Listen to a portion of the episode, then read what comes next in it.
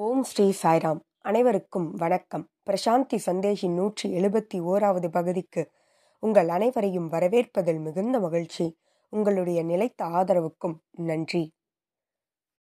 இன்றைக்கான தலைப்பு என்னவெனில் அக்செப்ட் போத்.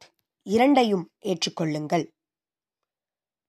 பொதுவாக நாம் பார்த்தோம் என்றால் மனிதர்கள் ஒன்றை ஏற்றுக்கொள்கின்றனர் இன்றொன்றை நிராகரிக்கின்றனர். உதாரணமாக நன்மை வேண்டும் தீமை வேண்டாம். இறைவன் வேண்டும் அரக்கன் அல்லது சாத்தான் வேண்டாம். ஆகவே இரண்டிருந்தால் அதில் ஒன்று வேண்டும் ஒன்று வேண்டாம் ஒன்றை முழுவதுமாக நிராகரிக்கின்றனர். ஆனால் இன்றைக்கான தலைப்பு இரண்டையும் ஏற்றுக்கொள்ளுங்கள். மேற்கத்தியவர்கள் இறைவன் என்றால் காப்பாற்றுவார் சிருஷ்டிப்பார் என்கின்ற ஓர் கற்பனையை ஏற்படுத்தி இருக்கின்றனர் ஆகவே அழிப்பது வேறு ஒன்று தீயது என்ற ஓர் மனப்பான்மையானது அவர்களிடையே இருக்கிறது. ஆனால் இந்தியாவில் கிழக்கத்தியவர்கள் இறைவனை எவ்வாறு வழிபடுகின்றனர்? இறைவனுக்கு மூன்று முகங்கள் இருக்கின்றன. பிரம்மா விஷ்ணு மகேஸ்வரா. பிரம்மன் சிருஷ்டிப்பார் விஷ்ணு காப்பார் மகேஸ்வரர் அழிப்பார். ஆகவே மூன்றுமே இறைவனால் நிகழ்த்தப்படுகின்றன. ஆனால் மேற்கத்தியவர்களின் சமயத்தில் கடவுளானவர் சிருஷ்டிப்பார். அழிப்பது தீய ஒன்று என்பது போன்ற ஒரு நிலையானது அவர்களிடையே இருக்கிறது. அப்படி ஒரு மனப்பான்மையானது அவர்களிடையே வளர்ந்திருக்கிறது. இறைவனானவர் சிருஷ்டிப்பதோடு அவருடைய வேலையை முடித்து கொள்கிறார் என்பது போன்ற ஒரு மனப்பான்மையை அங்கு காண முடிகிறது.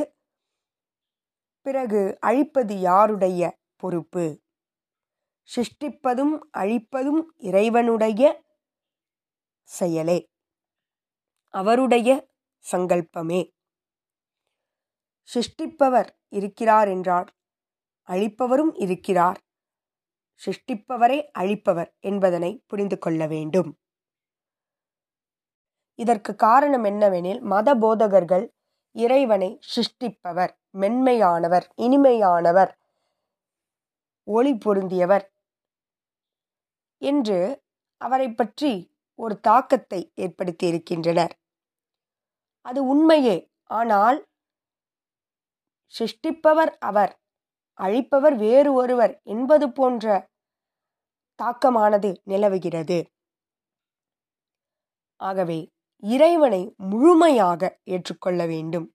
பரிபூரணமாக நாம் ஏற்றுக்கொள்ள வேண்டும்.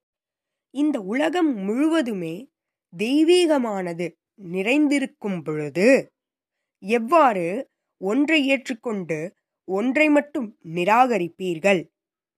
இனிமையும் இங்குதான் இருக்கிறது கசப்பும் இங்குதான் இருக்கிறது துவர்ப்பும் இங்குதான் இருக்கிறது. ஒரு ரோஜா மலரில் முள்ளும் இருக்கிறது. அந்த முள்ளானது ரோஜா மலரை காக்கின்றது. ஆகவே அனைத்துமே தெய்வீகமாகும். இந்த உலகம் முழுவதுமே தெய்வத்துவத்தால் நிறைந்திருக்கும் பொழுது ஒன்றை நிராகரிப்பதில் என்ன அர்த்தம் இருக்கிறது? ஆகவே வாழ்க்கையில் உயர்வு தாழ்வு லாபம் நஷ்டம் ஒளி இருள் என்று இருமைத்தன்மை இருந்த வண்ணம் இருக்கிறது. அது நம்முடைய பார்வைக்கு அது இருமைத்தன்மையாக காட்சியளிக்கிறது அவ்வளவே. நாம் அதில் ஒன்றை மட்டும் தேர்ந்தெடுக்கிறோம் இன்பம் போதும் என்று நேர்மறையான ஒன்றை தேர்ந்தெடுக்கிறோம். ஏனெனில் நமக்கு எதிர்மறையான ஒன்று தேவையில்லை என்று ஒரு முடிவு செய்து வைத்திருக்கிறோம். ஒளி வேண்டும் இருள் வேண்டாம். ஆனால் உண்மையில் இவ்வுலகம் முழுவதும் ஒளிமயமானதே. இவ்வுலகம் முழுவதும் சொர்க்கமானதே. நரகம் என்று ஒன்று இல்லை. ஆனால் நரகமாக காட்சியளிப்பது எது? இருளாக நமக்கு தோன்றுவது எது? இரண்டு சூழ்நிலைகள் இருக்கின்றன. இது சொர்க்கமே. யார் ஒருவர் அறியாமையில் இருக்கிறாரோ அவர்களுக்கு இந்த உலகம் நரகமாகும். யார் ஒருவர் விழித்து கொண்டிருக்கிறாரோ விழிப்பு நிலையை அடைந்தாரோ அவருக்கு இந்த உலகம் சொர்க்கமாகும். ஆகவே சொர்க்கம் என்று எதை நாம் அழைக்கிறோம்? யார் ஒருவர்? இந்த உலகம் முழுவதும் இறைவனே நிறைந்திருக்கிறார் என்பதனை உணர்கிறாரோ? அவருக்கே இந்த உலகமானது சொர்க்கமாக காட்சியளிக்கும். யார் ஒருவர் அறியாமையில் உறங்கிக் கொண்டிருக்கிறாரோ அவருக்கு இந்த உலகமானது நரகமாகும். அவருக்கு இந்த வாழ்க்கையானது துன்பகரமாக இருக்கும். வாழ்க்கையின் ஒரு பகுதியாக இந்த துன்பத்தை அவர்கள் ஏற்றுக்கொண்டாக வேண்டும். பிறப்பு என்று ஒன்று இருக்குமெனில் நிச்சயம் இறப்பு என்று ஒன்று உண்டு. இறப்பு என்பது ஒரு மறுவாழ்வுக்கான தொடக்கம். இந்த உடல் ஒரு ஆடையை போன்றது. Death is the dress of life இந்த உடலானது வயதடைந்து நலிவுற்றது. ஆகவே புதிய உடலானது புதிய ஆடையானது நமக்கு கொடுக்கப்படுகிறது. அவ்வளவே. ஆகவே இறப்பு என்பது வாழ்க்கைக்கு எதிரானது என்று நாம் எடுத்துக்கொள்ளக்கூடாது அதுவும் வாழ்வின் ஒரு பகுதியே என்பதனை புரிந்து கொள்ளுங்கள். நீங்கள் ஞானமுடையவராக இருப்பின். இருமையாக தோன்றக்கூடிய உலகத்தில் நேர்மறை எதிர்மறையாக தோன்றக்கூடிய இந்த உலகத்தில் எதிர்மறையிலும் நேர்மறையான செய்தி அடங்கியிருக்கிறது என்பதனை உணர்ந்து வாழ்வீர்கள். அதாவது விஷத்திலும் மருந்திருக்கிறது என்பதனை அறிந்து அதனை ஏற்றுக்கொள்வீர்கள். ஆனால் நீங்கள் அறியாமையில் மூழ்கியிருப்பவராக இருந்தால் மருந்தும் விஷமாக மாறும்.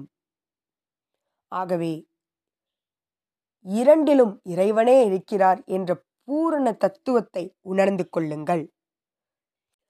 பாசிட்டிவும் நெகட்டிவும் இணைந்தால் மட்டுமே மின்சாரமானது உருவாகும்.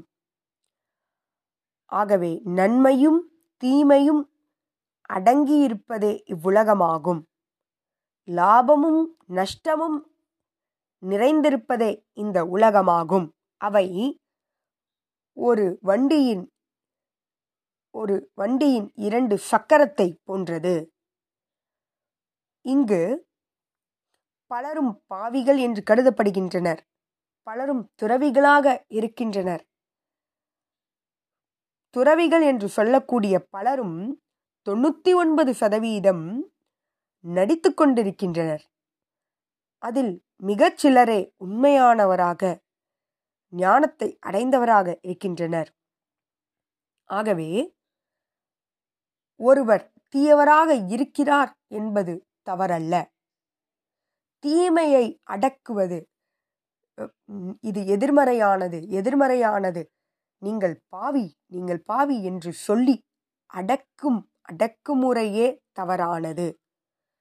ஏனெனில் தீயவர் என்று ஒப்புக்கொண்டால் எளிதில் மாற்றமடைந்து விடலாம். அவர்கள் முழுமையாக மாறுவதற்கான அத்தனை வாய்ப்பும் இறைவனானவர் அருள்வார். ஆனால் தான் துறவி என்று சொல்லிக்கொண்டு அல்லது நல்லவர் என்று சொல்லிக்கொண்டு போலியாக நடிப்பவர் இவ்வுலகத்தில் வாழ்பவர் அவர்கள் அறியாமலே அவர்கள் அறியாமலேயே ஆபத்தில் இருக்கின்றனர். இந்த வாழ்க்கையை அவர்கள் முழுமையாக பயன்படுத்தவில்லை. இயேசுவும் புத்தரும் தன்னை அறிந்தபோது அவர்கள் அனைவருக்கும் அதனை போதிக்கத் தொடங்கினர். அவ்வாறு போதிக்கத் தொடங்கியவுடன் அவர்களுக்கு ஏற்பட்ட இன்னல்கள் பல. இயேசு மூன்று வருடங்களே கிறிஸ்துவாக வாழ்ந்தார். முப்பது வருடங்களாக அவர் தன்னை தயார்படுத்தி கொண்டிருந்தார். விசாரணையில் ஈடுபட்டிருந்தார். முப்பது வருடங்கள் கழித்து அவர் தன்னை அறிந்தபோது அவர் சந்தைக்கு சென்று இறைவனின் செய்தியை கொடுக்க தொடங்கினார். ஆகவே அவருக்கு மூன்று வருடங்கள் எடுத்தது எதற்கேனல் மக்கள் அவரை புரிந்து கொள்ள அவரை புரிந்து கொள்ள தொடங்கியவுடன் அவருக்கு வந்த இன்னல் என்னவெனில் அவரை சிலுவையில் ஏற்றினர்.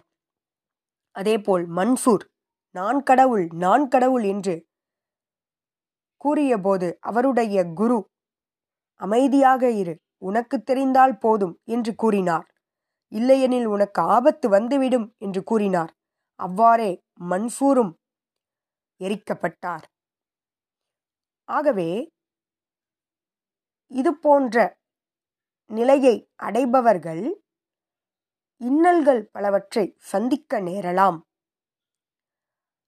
இவ்வளவு இன்னல்கள் சந்தித்த பின்பே இயேசுவும் சரி மன்சூரும் சரி பலரும் சரி உயர்ந்த நிலையில் இருக்கின்றனர். அவ்வாறன்றி ஏதோ ஒரு ஆடையை ஆரஞ்சு நிற ஆடையை அணிந்து துறவி என்று சொல்லிக் கொள்ளும் சிலரும் இங்கு இருக்கின்றனர் என்பதனை மறந்து விடாதீர்கள். உண்மையானது வெளிப்படும் அவர்களுடைய அவர்களுடைய வார்த்தைகளிலிருந்து செயல்களிலிருந்து.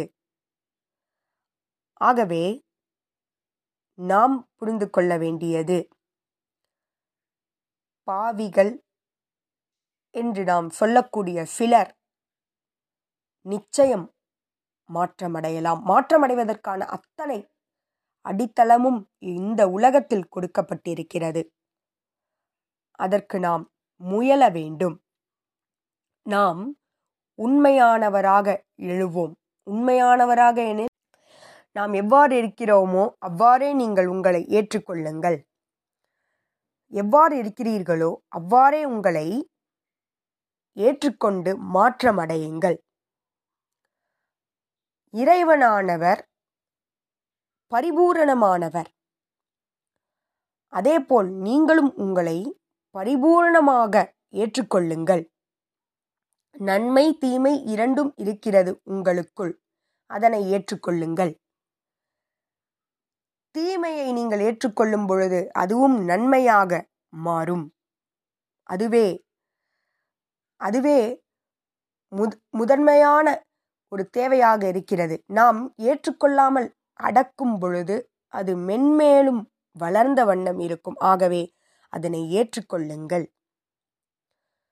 இவ்வுலகம் முழுவதும் ஒளிமயமானது. இந்த வாழ்க்கை முழுவதும் ஒளிமயமானது. ஆனால் இருளை நம்மால் காண இயல்கிறது. இதனை எவ்வாறு பார்க்கலாம் என்றால் இரவு நேரத்தில் மட்டுமே நட்சத்திரத்தை பார்க்க இயலும். பகல் நேரத்தில் பார்க்க இயலாது. நட்சத்திரம் மறைந்து விட்டதா? இல்லை.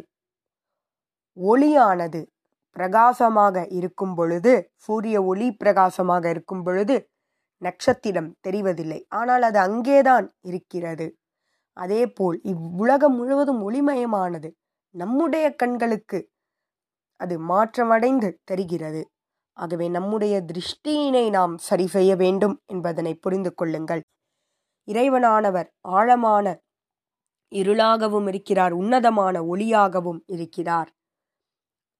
இந்த இரண்டையும் ஏற்றுக்கொள்ளுங்கள். அவ்வாறு ஏற்றுக்கொள்ளும் பொழுது அனைத்தும் சமமாகிவிடும். தீயது என்று ஒன்று உங்களுடைய கண்களுக்கு தெரியாது ஏனெனில் அனைத்துமே சமநிலையை அடைந்துவிடும். தீயதை ஒரு உரமாக எடுத்துக்கொள்ளுங்கள் இந்த உரமானது நீங்கள் வீட்டிலே தயார் செய்கிறீர்கள். அதனை ஒரு இடத்தில் வைக்கிறீர்கள். வீடு முழுவதும் நாற்றம் ஏற்படும். ஆனால் அந்த உரத்தையே தோட்டத்திற்கு சென்று செடிகளுக்கு இட்டால் அழகிய மலரானது மலரும். அதுபோல நம்முடைய நேர்மறையான விஷயங்களை ஏற்றுக்கொள்கிறோம். எதிர்மறையான கோபம் காமம் பொறாமை இவை அனைத்தையும் அடக்கி வைப்பதால் நாற்றம் ஏற்படுகிறது. அதனையும் ஏற்றுக்கொள்ளுங்கள். அதனையும் கடவுளின் பார்வைக்கு கொண்டு வாருங்கள். அதுவும் ஏற்றுக்கொள்ளப்படக்கூடியதே என்று இறைவனிடம் அதனை சமர்ப்பியுங்கள். பிறகு உங்கள் வாழ்வானது மலர்ச்சியடையும். அதனை அடக்கி அதனை உங்களுக்குள் வைப்பதால் நாற்றம் ஏற்படுகிறது. எவ்வாறு உரமானது ஓரிடத்தில் இருந்தால் நாற்றம் ஏற்பட்டதோ அதுபோல. ஆனால் அதனை நீங்கள் ஒளிக்கு கொண்டு வரும் பொழுது அது இருளல்ல ஒளி என்று நீங்கள் அதனை ஏற்றுக்கொள்ளும் பொழுது ஆயிரம் மலர்களானது மலரும்.